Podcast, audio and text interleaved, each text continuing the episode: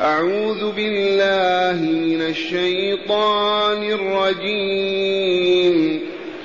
قل للذين كفروا إن ينتهوا يغفر لهم ما قد سلف وإن يعودوا فقد مضت سنة الأولين.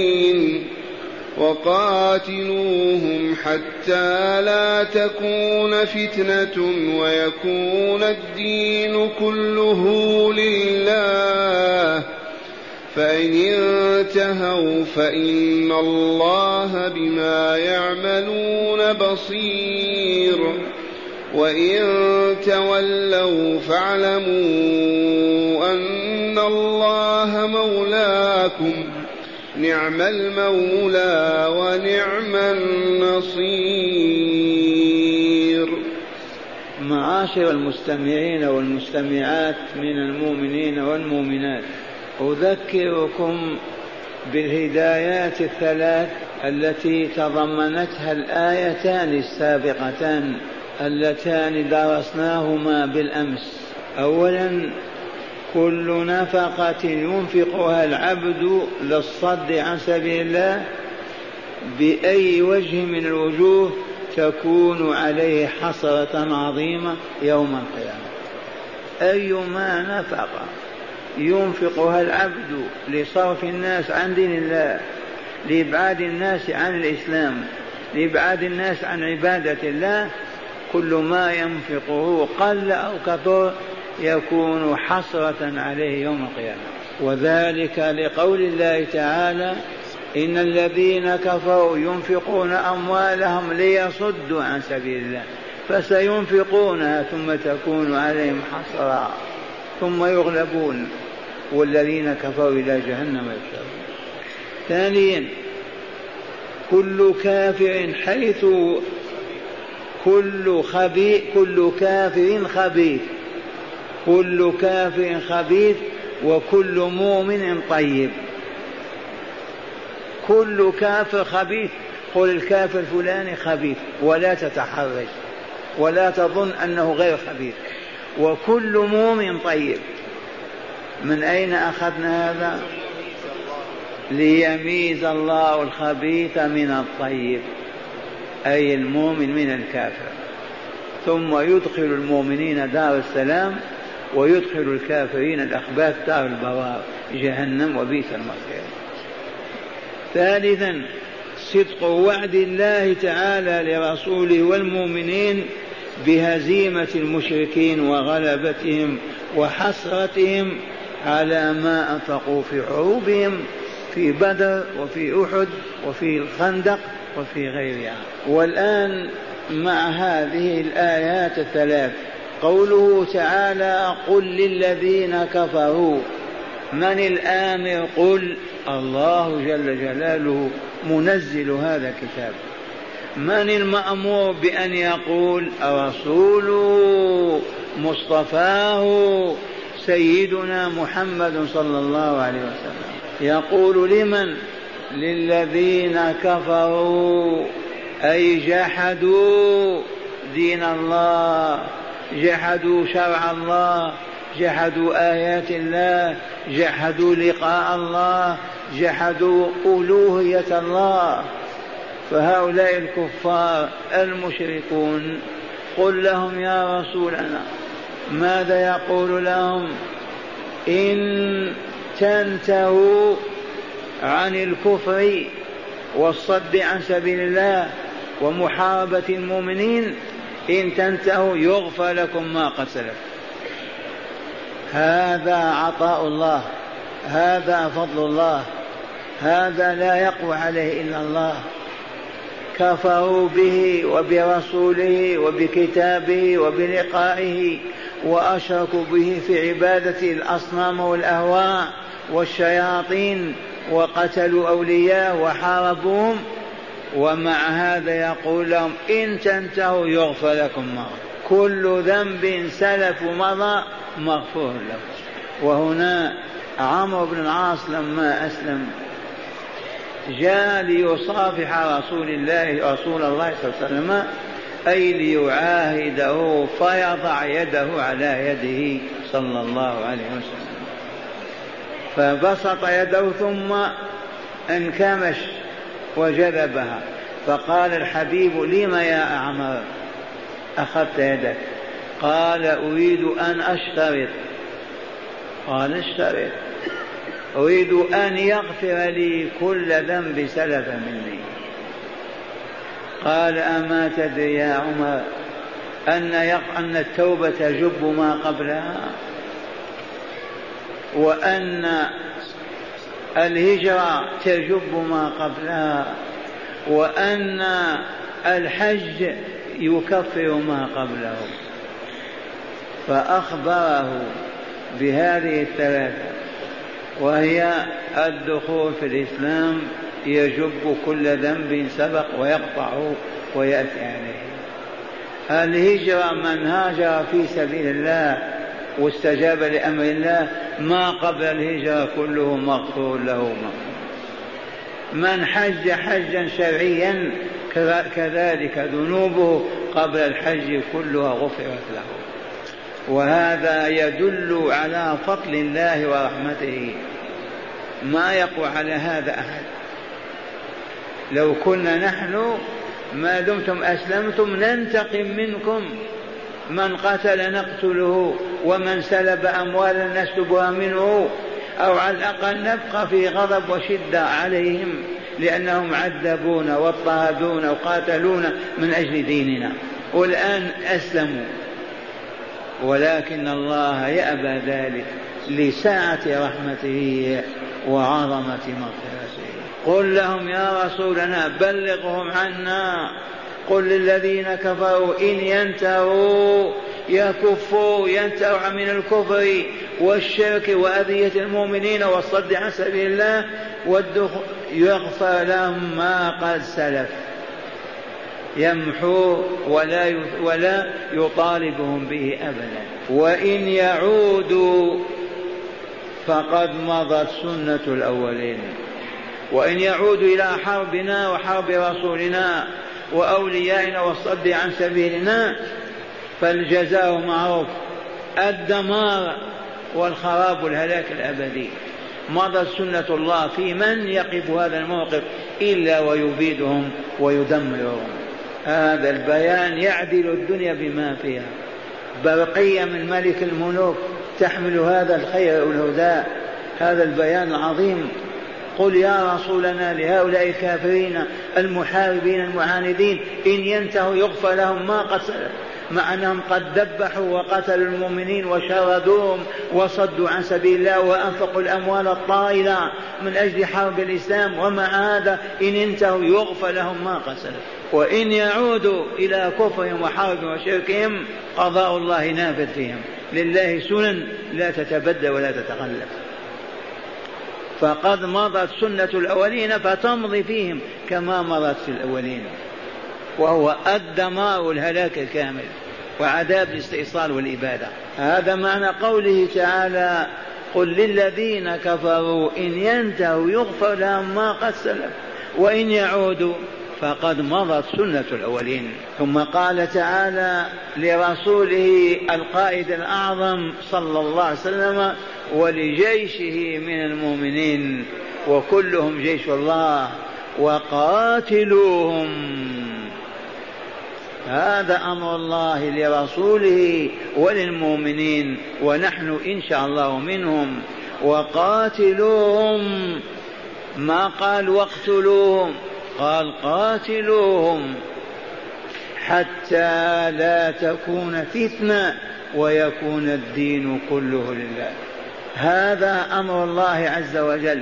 وقاتلوهم أيها المؤمنون. وعلى رأسكم قائدكم صلى الله عليه وسلم قاتلوا المشركين حتى لا تكون فتنة أي لا يكون شرك في هذه الديار. ويكون الدين كله لله لا يشارك فيه سواه من إنس ولا جان. هذه الآية يا أهل العلم اختلف المفسرون في لفظ الفتنة. هل المراد به الشرك أو المراد به فتنة الناس عن المؤمنين عن دينهم وبعدهم عنه بالحرب وبالمكايد والمكر؟ والذي فتح الله به علي أقوله أن الآية تتحمل المعنيين. الشرك في ديار أهلها في ديار الجزيرة. لا يحل لإنسان أن يعبد غير الله عز وجل في هذه الديار. لقول الرسول صلى الله عليه وسلم لا يجتمع دينان في الجزيرة. لا يجتمع دينان في الجزيرة. ولما نزل بعد هذه الصورة وهي صورة التوبة وذاكم الإعلان العظيم الحرب الشديد يدل دلالة قاطعة أنه لا يسمح لكافة أن يعيش في هذه الديار. أما ما وراءها فأمر آخر. واسمعوا البيان العظيم باءة من الله ورسوله إلى الذين عاهدتم من المشركين. فسيحوا في الأرض أربعة أشهر واعلموا أنكم غير معجز الله وأن الله مخزي الكافرين. وأذان من الله ورسوله إلى الناس.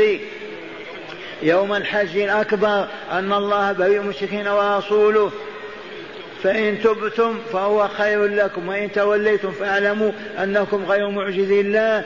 وبشر الذين كفروا إلا الذين عاهدتم من المشركين عند المسجد ثم لم إلا الذين عاهدتم من المشركين ولم ينقصوكم شيئا ولم يظاهروا عليكم أحدا فأتموا إليهم عهدهم إلى مدتهم. إن الله يحب المتقين.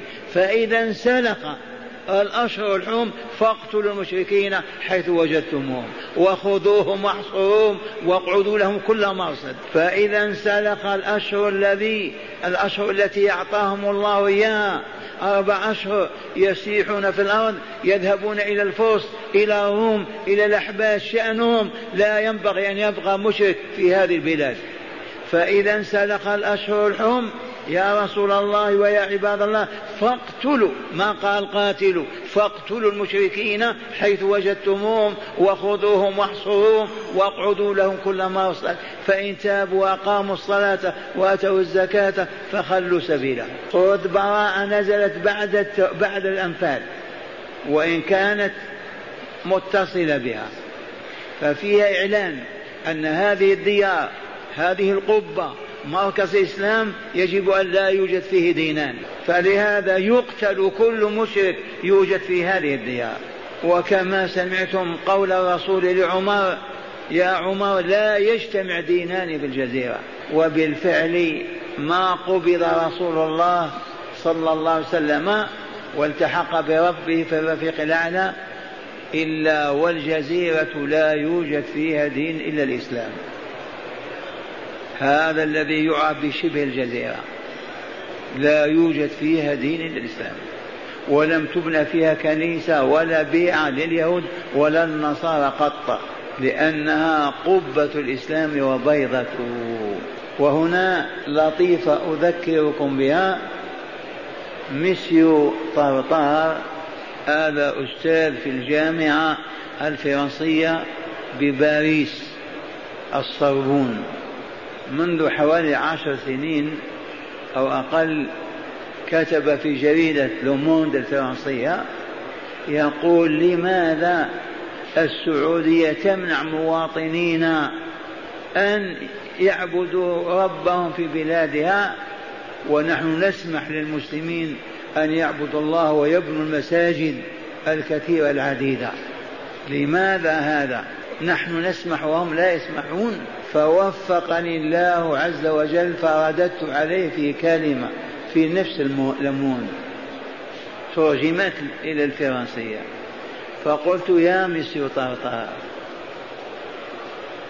المملكة العربية السعودية وفيها الحرمان الشريفان عبارة عن قبة الإسلام عبارة عن مسجد كلها مسجد. فهل يجوز أن تبنى كنيسة في داخل المسجد؟ الجواب ما لا يجوز. هل يجوز أن يبنى مسجد داخل كنيسة؟ الجواب ما يجوز. فهذه المملكة عبارة عن مسجد للإسلام فلا يصح أبدا أن يبنى فيها معبد غير المسلمين. اقتنع ثم رد علي وقال نحن ما نطالب بكنيسة نريد فقط يقيم إخواننا ما يسمونه بقداس يجتمعون فيه. فرددت عليه وقلت له هذا ليس خاص بإخوانكم. المسلمون لو يجتمعون في بيت ويقيمون بدعة من البدع الهيئة تطاردهم وتجليهم من الجزيرة. وعندئذ انقطع مسيو طرطار وسكت. عرفتم أن هذه الديار عبارة عن مسجد وإلا لا؟ هل المسجد تبنى فيه كنيسة؟ الجواب لا. والدليل قوله تعالى فإذا انسلخ الأشهر الحرم فاقتلوا المشركين حيث وجدتموهم وخذوهم واحصروهم واقعدوا لهم كل مرصد الآيات من سورة براءة قال المشركون وفي نفس الوقت يوجد يهود في المدينة. مات رسول الله ودرعه مرهون عند يهودي. ممن ممن استسلموا وانقادوا وما وقفوا إلى جنب إخوانهم. فاليهود غير المشركين أهل كتاب. فمن هنا قول ربنا جل ذكره وقاتلوهم. نقول قوله تعالى وقاتلوهم حتى لا تكون فتنة أي قاتلوا الكفار والمشركين قاتلوا الذين كفروا في الشرق والغرب حتى لا تكون فتنة أي حتى لا يصرف مؤمن عن دينه وعن عبادة ربه. وهذه الآية تتطلب من المسلمين أن ينشروا دين الله في الأرض كلها. وذلك لقوله ماذا؟ حتى لا تكون فتنة ويكون الدين كله لله. ومن ثم أخذ أصحاب رسول الله المسؤولية وتحملوها وأخذوا يخرجون خارج الجزيرة. فأدخلوا الشام في الإسلام ودخلوا العراق في الإسلام والفرس وما نهر الهند والأندلس وشمال أفريقيا والغرب. لماذا؟ لأن أمر الله هذا عام. يجب أن تطهر الأرض من الشرك والكفر وأن لا يعبد فيها إلا الله خالقها. فما دام يوجد من يعبد غير الله ما ينبغي أبدا أن نسكت. الجهاد من بلد إلى بلد. إذا أرسينا سفننا على شاطئ دولة نراسلها تدخلون في الإسلام لتسعدوا وتكملوا لتنجوا من عذاب الدنيا والآخرة لتطهوا وتطيبوا وتصفوا وتعيشوا على العدل والرحمة الإلهية. فإن رفضوا نقول الثانية تسمحون لنا أن ندخل ندعو الناس في داخل دياركم ونوجههم ليسلموا وينجوا من عذاب الله. فإن رفضوا لم يبق إلا قتالكم فنقاتلكم حتى تنهزم جيوشكم وندخل البلاد وننشر رحمة الله فيها. وهذا الذي تم وهذا الذي حصل. انتشر الإسلام برجاله. وإلى الآن لو كان للمسلمين إمام ولهم جيش اسلامي يستطيعون أن يدخلوا العالم بكامله في الإسلام. ولكن الأمر لله من قبل ومن بعد. والشاهد عندنا في فهمنا للآية الكريمة وقاتلوهم أي الكفار إلى متى حتى لا تكون فتنة أي صرف عن دين الله حتى لا يظلم. مؤمن ويصرف عن دين الله ويكون الدين كله لله. الوجه الأول وقاتل حتى لا تكون فتنة أي حتى لا يبقى شرك. البشرية كلها توحد الله عز وجل.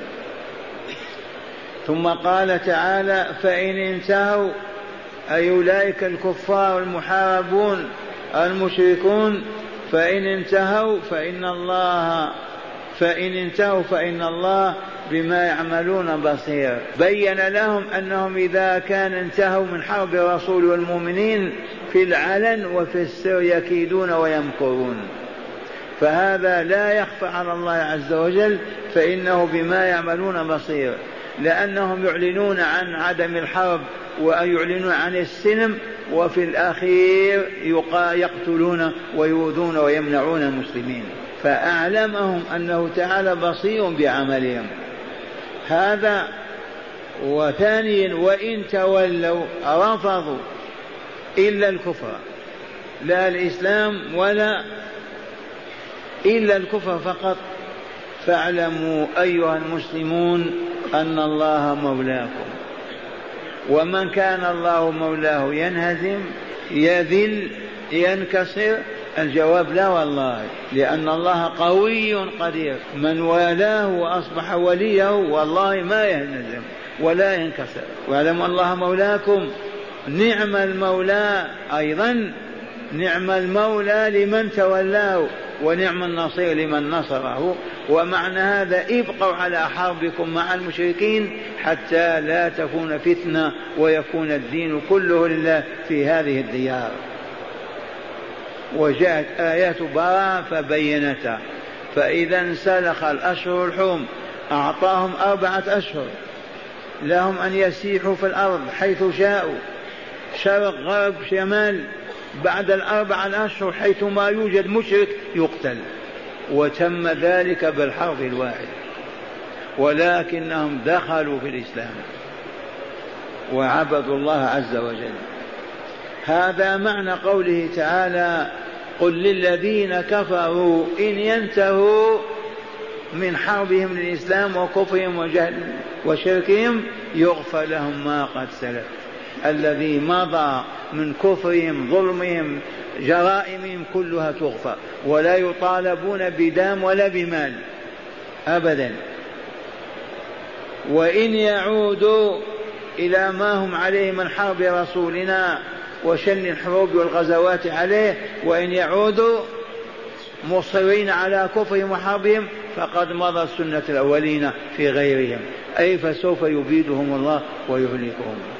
وقاتلوهم حتى لا تكون فتنة فنادى الله رسوله والمؤمنين وأمرهم بقتالهم حتى لا يبقى شرك ولا مشرك في هذه الديار حتى لا تكون فتنة ويكون الدين كله الإسلام لا غير الإسلام.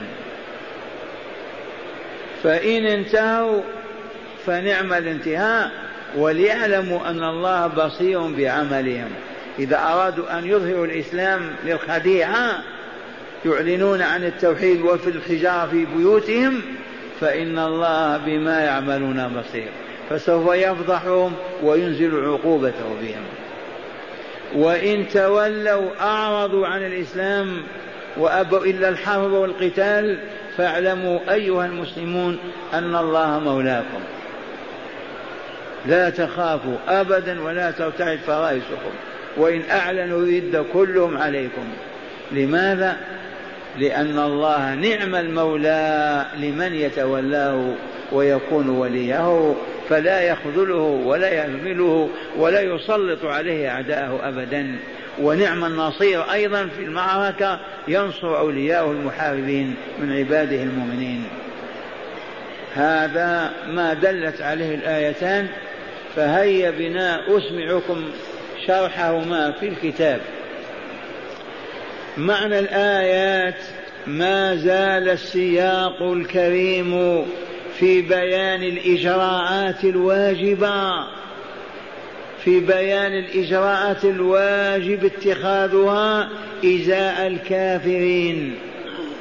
السياق ما زال قال ما زال السياق الكريم في بيان الإجراءات الواجب اتخاذها إزاء الكافرين. فيقول تعالى لرسوله صلى الله عليه وسلم قل للذين كفروا مبلغا عنا إن ينتهوا أي عن الشرك والكفر والعصيان وترك حرب الإسلام وأهله يغفر لهم ما قد سلف. يغفر لهم ما قد سلف. يغفر الله تعالى لهم ما قد مضى من ذنوبهم. العظام وهي الشرك والظلم. وهذا وعد صدق ممن لا يخلف الميعاد. هذا وعد صدق ممن لا يخلف الوعد سبحانه وتعالى.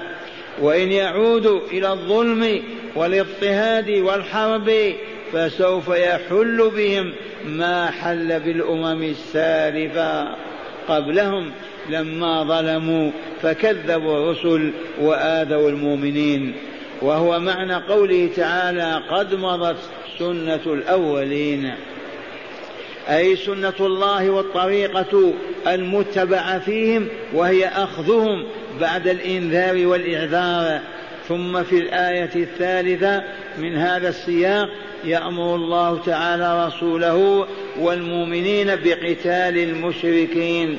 قتالا يتواصل بلا انقطاع إلى غاية وهي ألا تبقى فتنة أي شرك ولا اضطهاد لمؤمن أو مؤمنة من أجل دينه. وحتى يكون الدين كله لله فلا يعبد مع الله أحد سواه.